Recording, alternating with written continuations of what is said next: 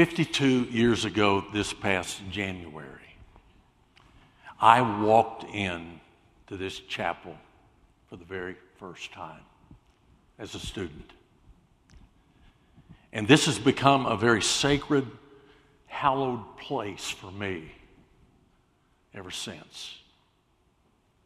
I have had the unusual privilege, I think, of walking these hallways with six of the eight presidents of this institution,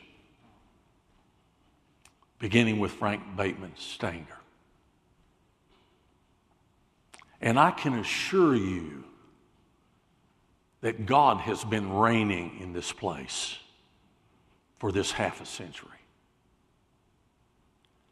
And I could spend the rest of this time and far more giving you wonderful examples of how God has his hand on Asbury Theological Seminary. Now, granted that I am pre- uh, prejudiced, and I know that there are other fine seminaries in the United States, and I, and I give them their space. But there is none like what God has raised Asbury Theological Seminary up to do in the world. And you are a part of that. Some of you are first time students, and others of you have been here for a year, two years, maybe three years or longer.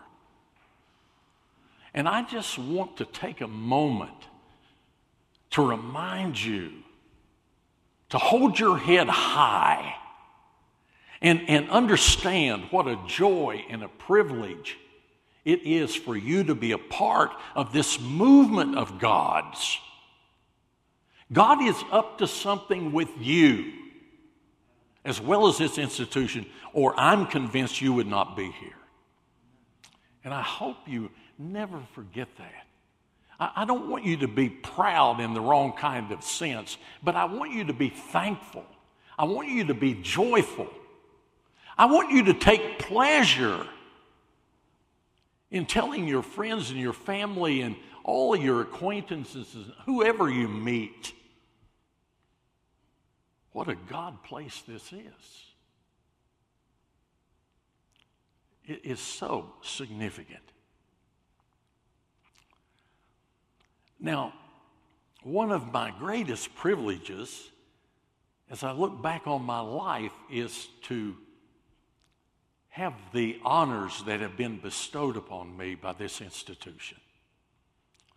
I am deeply humbled and certainly undeserving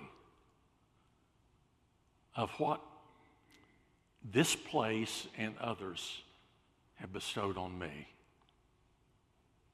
And one of those greatest privileges has been to pastor a number of the past as well as present professors here at the seminary. I can recall 19 professors and their spouse on occasions who uh, allowed me the privilege of being their pastor. And a few of you are here today. And uh, another dozen or more as I thought through it that I have served as their bishop or their district superintendent and or their colleague in the pastorate. I'm telling you all of this to tell you this is home for me. I've been molded and shaped by God through this place in unbelievable kind of ways. And I'll always be grateful. And I'm very grateful today for this privilege of uh, uh, being able to be here and say that to you today. And a, a real special privilege, uh, Dr. Whitworth, to be with you. Uh, Albin is my beloved friend, and we, we shared ministry together for four years. And, and among many other things, I called him, and most everything publicly, wasn't it, Albin? was, he's the greatest evangelist First Methodist Church of Lexington ever had. Uh, and I, I, mean that from the depth of my heart, and I want to salute you, Albin, here in the presence of these people and any who may be looking on through the screen. One of those persons I was honored to pastor was Dr. Ellsworth Kalas and his wife Janet. One Sunday, I was away, gone from the city, and one of our associates was preaching that morning. And after he had concluded his sermon, he was talking to some who were remaining in the sanctuary, and he was talking with the Kalases. And Ken said to Ellsworth, Dr. Kalas, I would really appreciate your evaluation of my sermon. And uh, Ken said Ellsworth uh, smiled and nodded, but said nothing. And so, uh, as they continued to talk, he came back around, and, and Ken said again, uh, Dr. Kalas, uh, when I spoke of my sermon a few moments ago, I really did mean it. I would certainly appreciate your reflecting with me about this sermon. And once again, Dr. Kalas nodded, but this time he said, Ken, uh, you know that I teach some preaching courses over at Asbury Seminary. And I would really appreciate having you as a student in one of those classes. Um, and even if you wanted to audit one, Ken, I, I'd be happy to talk with you and reflect on your sermons. But Ken, he said, I come here on Sunday morning to worship, not to evaluate sermons.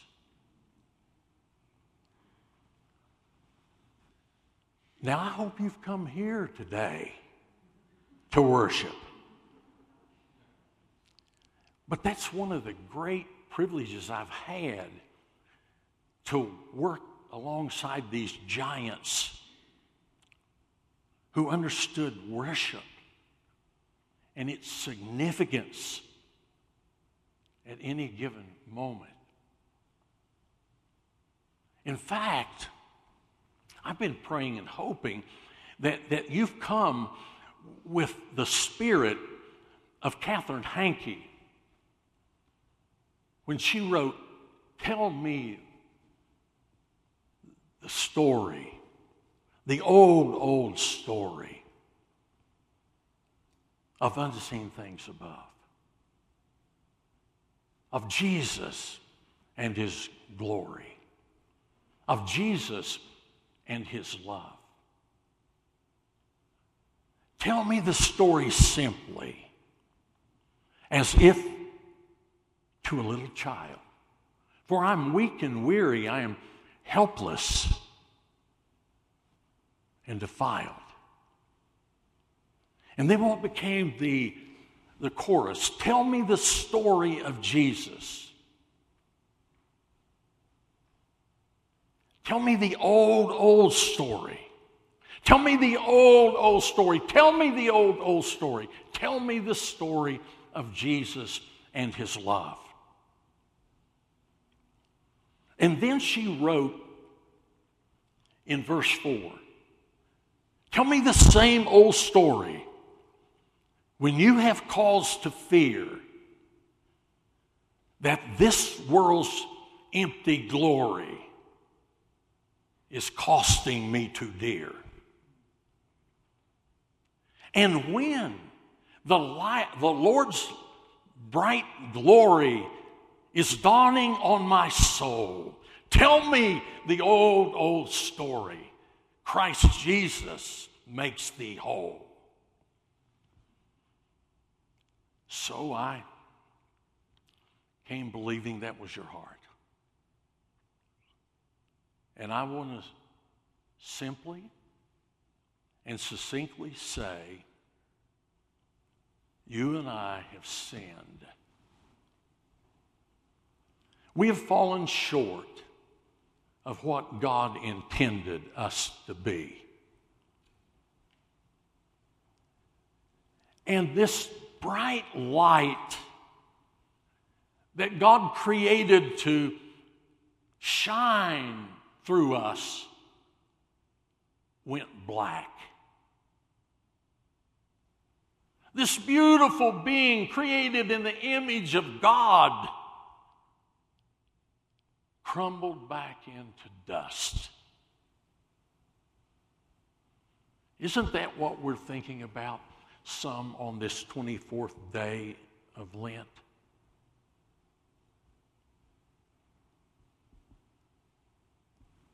How tragic. How sorry we are. I can only imagine what we've done to the heart of God. And even as was suggested in our call to worship, we repent. Now, the next part of the story, we all know too well. If somehow we were hearing this next part of the story for the very first time, some of us would lose our breath. And some of us would fall into weeping and sobbing. And some of us would shout. And some of us would take off running to tell our family and our friends and by all likelihood, the agenda of this chapel service would need to be rescheduled. Why, you say?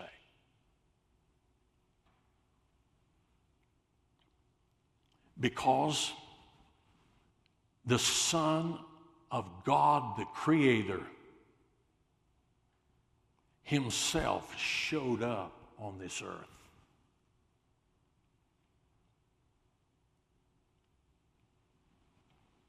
And he made a way where there was no way. He reversed what was irreversible. And he put a light back in to anyone who hated the darkness.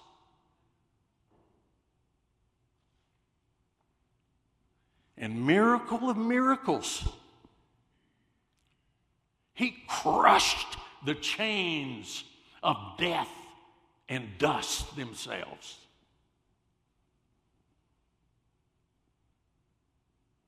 Why? Why? After what we had done? Who can explain it?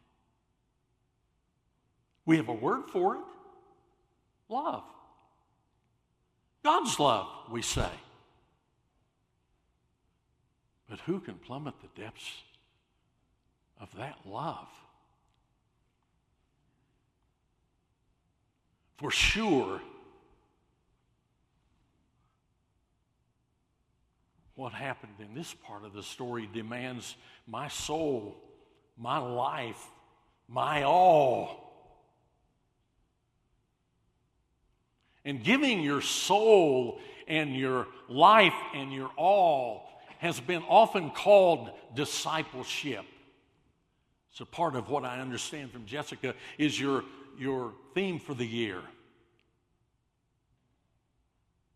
And discipleship has generally been defined as being a follower of Jesus Christ. But I think our scripture lesson today paints an additional picture of what it means when you give your soul, your life, your all.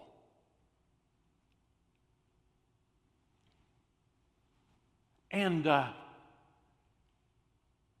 let me explain just for a moment about that. What is this calling to which you have been called that the apostle is talking about in the first verse? I think it's a calling to relationship. A calling to a relationship with the Holy Trinity.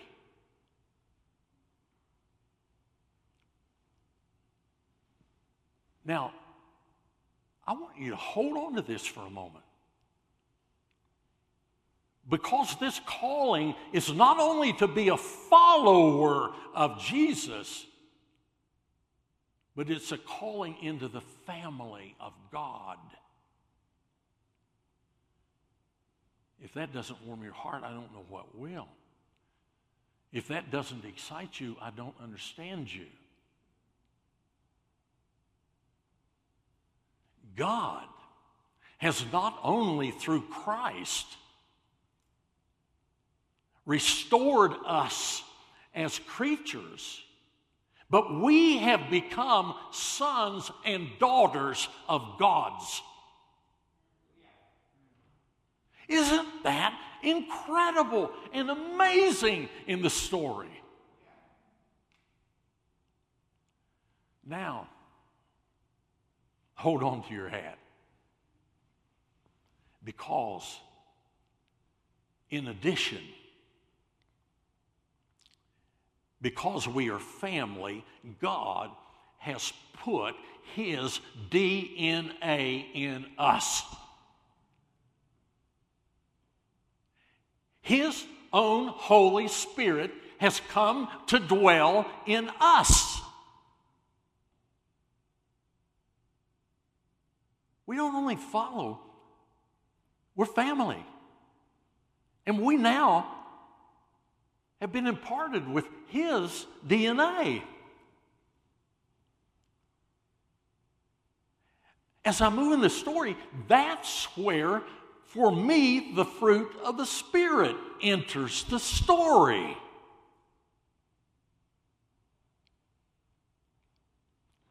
You see, that's what you're thinking about. I understand, uh, uh, particularly this week or this period of time love, joy, peace, patience, kindness, generosity, faithfulness, gentleness, and self control is the DNA of the Holy Father, the Holy Son, and the Holy Spirit.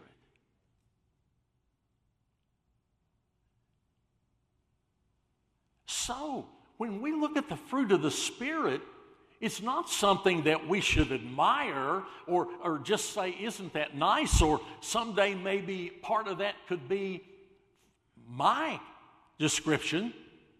No, no, no. The fruit of the Spirit is to be an attribute of every child of God. Every child. Uh, God just doesn't want you to admire the fruit of the Spirit. God intends for every son and every daughter to have His DNA. Now, that's the context of what brings me to this brief moment of talking about patience, which was I volunteered to address today. The patience of God is certainly beyond words. It's more than amazing.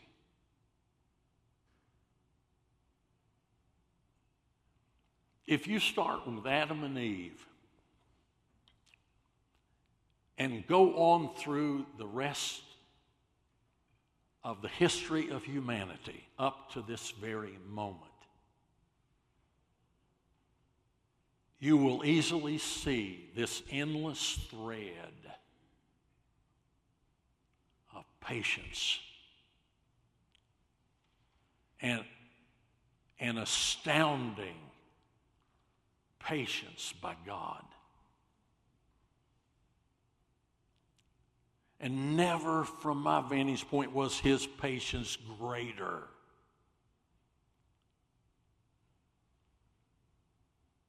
than when they arrested our Lord, put him through unbelievable humiliation,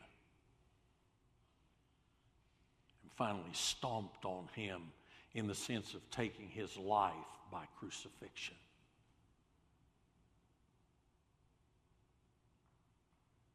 And God remained quiet. in this incredible tragedy, this incredible wrong. God was patient.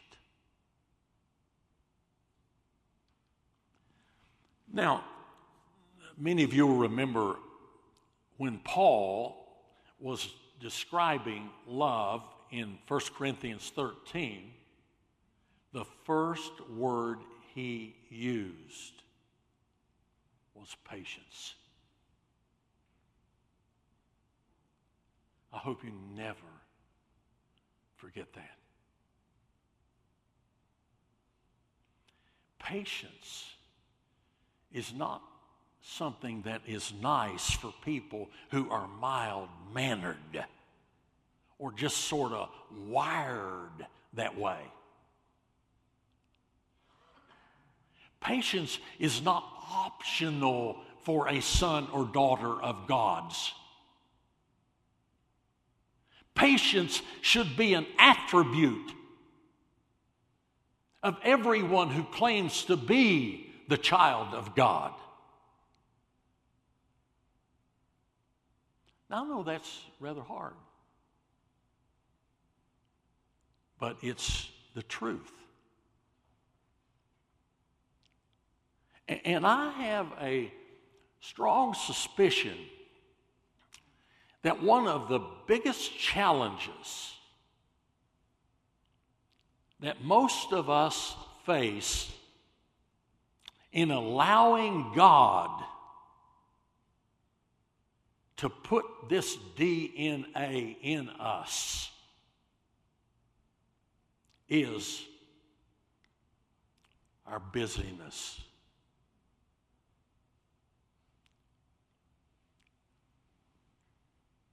This is one hurried society. And I do not have to tell you that the internet, cell phones, and now in the pandemic, Zoom, and all of the other technology is only shifting us into another level and gear and it's dangerous.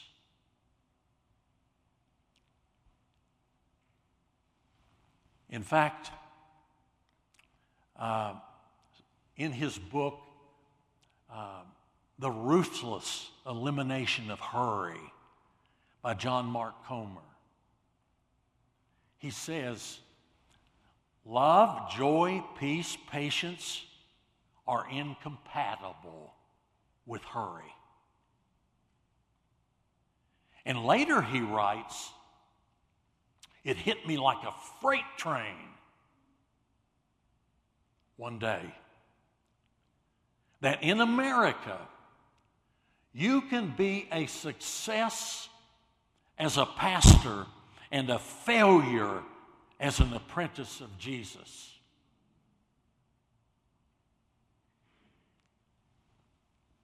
In fact, he says, you can win a church and lose your soul. Seminarians need to hear that. Uh, I make a confession to you. When I first came here, I was a student pastor. uh, I had a church with a lot of responsibilities 40 miles away. And Joyce and I had been married uh, about three years, and our first little beautiful daughter was coming along. I had every reason not to be focused on God having my complete being uh, from an unhurried standpoint. And I promised God I would mention this today. I don't like to admit it. But you could do the same thing. You can glide through this institution and you can miss Donna Covington and all of the people who surround you in the midst of trying to help you understand that one of the unique things about Asbury Theological Seminary is the spiritual formation. That somehow God has made it clear that if we are here, we ought to be putting first this idea of being a son or daughter whom God is putting his DNA into. Don't miss it. Don't miss it. Now, I know that there are probably um, some of you who may be thinking, well, I hear you, but, but I'm busy. And uh, I think probably most of you have read or heard about uh, John Ortberg uh, speaking to Dallas Willard one day when Ortberg was still at uh, Willow Creek. And he asked uh, uh, Dallas Willard, What do I really, what do I really need to do to be successful as God's person? Tell me what I need to do. And he said there was long silence. And then Willard said to him, You must ruthlessly eliminate hurry from your life.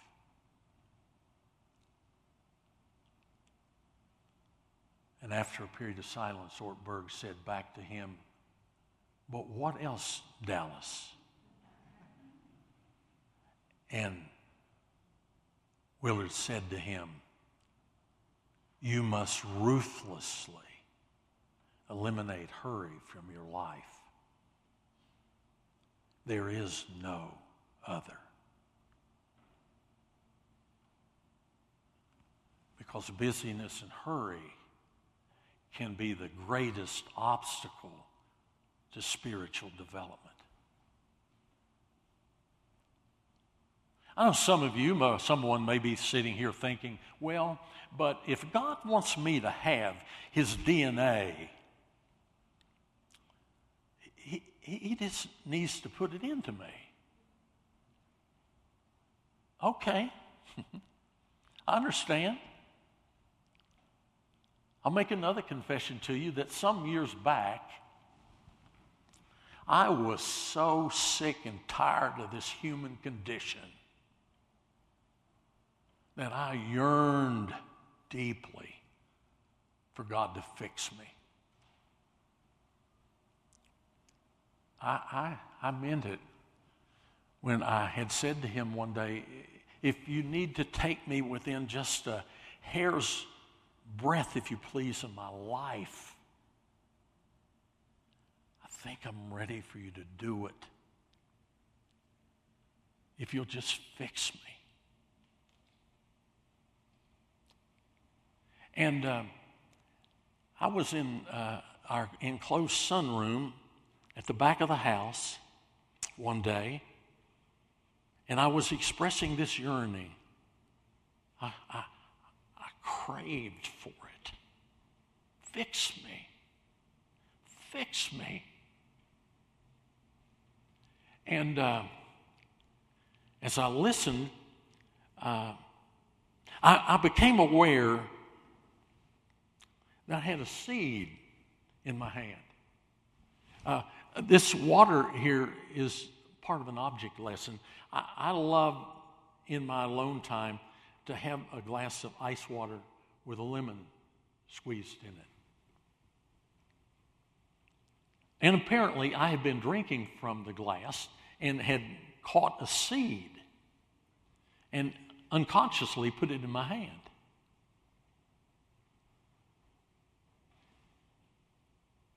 And it's this inner voice inside of me said, Al, that seed, you can talk to it and beg it and tell it anything you want to tell it, that it should be bearing fruit. It's never going to bear fruit out.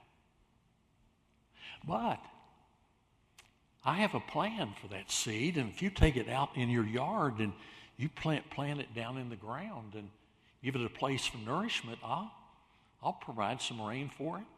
I've already put some nourishment in the ground. I'll provide the sun. You get the drift of what I'm hearing in my soul. It, it'll become a tree. And one of these days, in my right time, that tree will bear fruit.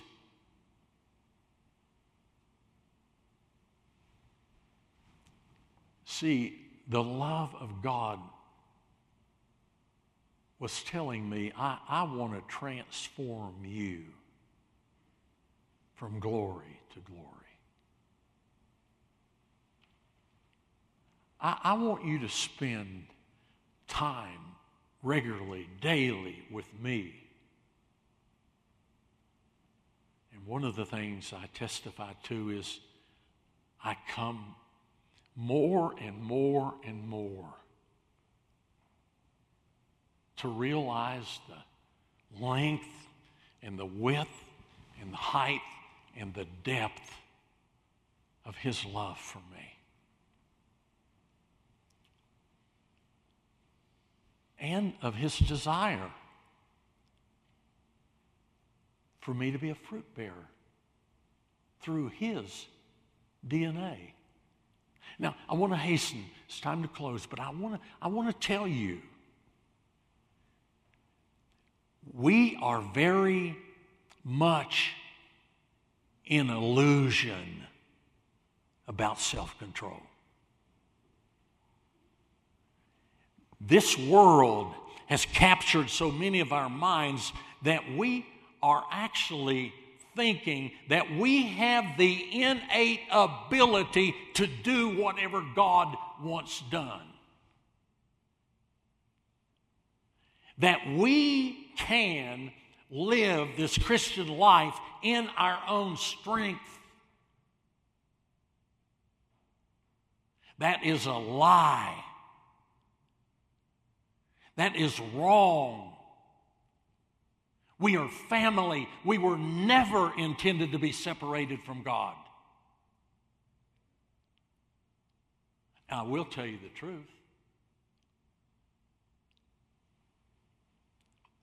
The Holy Father, the Holy Son, the Holy Spirit, whose very essence is love and joy and peace and patience and kindness and generosity and faithfulness and gentleness and self control.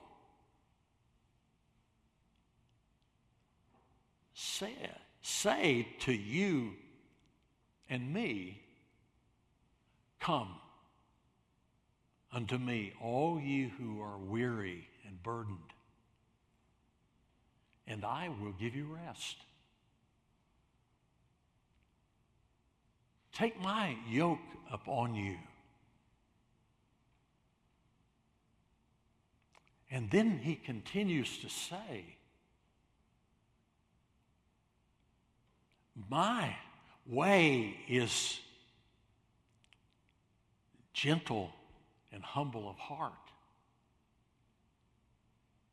And you will find rest for your soul. Take my yoke, for it is easy and the burden is light. Be still and know. Know. He is the Father. You are the daughter, the Son. Be still and know that His DNA is to be living in you.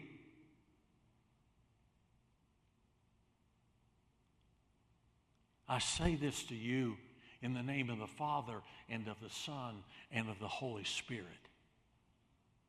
Amen.